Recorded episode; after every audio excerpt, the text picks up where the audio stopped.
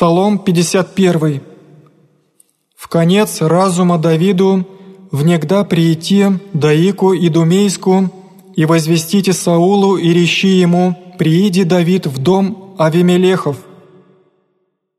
Что хвалишься во злобе, сильня, беззаконие весь день?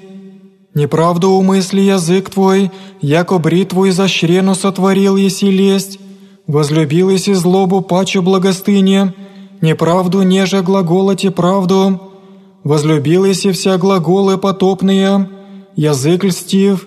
сего ради Бог разрушит тебя до конца, восторгнет тебя и преселит тебя от селения твоего,